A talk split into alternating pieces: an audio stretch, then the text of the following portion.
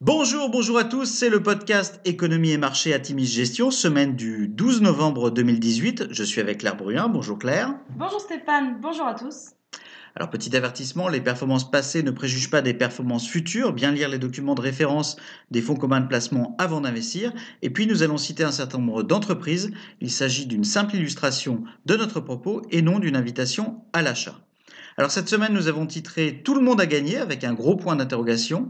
Dans des élections de midterm US très attendues, Donald Trump a certes perdu la Chambre des représentants, mais réussi à garder et même à conforter sa majorité au Sénat. Les marchés US ont apprécié avec une nette progression des indices mercredi. Jeudi, la Fed a annoncé souhaiter maintenir sa trajectoire de hausse des taux, refroidissant le climat d'euphorie post-électorale. Nous suivons de près la configuration des marchés de taux, le 10 ans US s'étant nettement apprécié à plus de 3,2% dorénavant. Dans une période de publication qui reste dans l'ensemble bien orientée, la fin de la semaine aurait été marquée par une nouvelle baisse de la tech, les FANG, que nous avons euh, du reste nettement allégés dans nos fonds, étant ainsi particulièrement chahutés.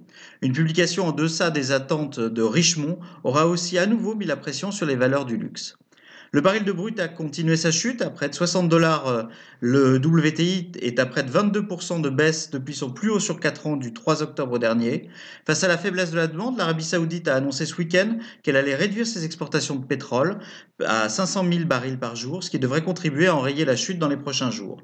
Sur la semaine, le CAC 40 s'adjuge 0,1%, le SP 500 gagne 2,1% et le Nasdaq, au parcours plus chaotique, s'adjuge 0,7%. Signe d'un relatif retour au calme, le VIX perd 11% à 17,3. Alors Claire, on a plutôt eu dans l'ensemble de bonnes publications. Oui, alors au niveau des sociétés, Stéphane, euh, le cycle de publication continue et est dans l'ensemble favorable aux valeurs de vos fonds. C'est le cas notamment d'Adidas, Kerry, Simrise, DeLonghi, IFF ou de Burberry en Europe. Aux ISA, on a eu de bonnes publications en provenance de Disney, de Twilio, qui s'adjuge tout de même de 35% en séance, mais aussi de Monster, Square ou de Take-Two. En revanche, nous avons Roku qui euh, signe de la fébrilité actuelle des investisseurs dans la tech et est sévèrement sanctionné sur une légère déception, selon nous, sur son activité plateforme.